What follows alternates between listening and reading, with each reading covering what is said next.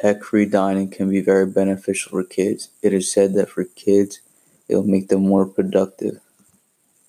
Cell phone usage among kids and adults are a big issue.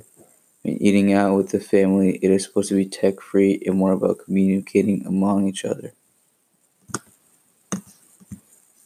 I read in an article that some parents let their kids use their phone or iPads at the dinner table and in restaurants. By doing their parents by doing this, their parents are creating a bad habit for their kids.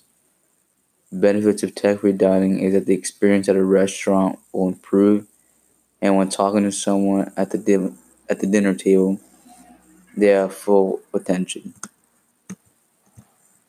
A study has been made that about 18% of parents allow technology at the dinner table.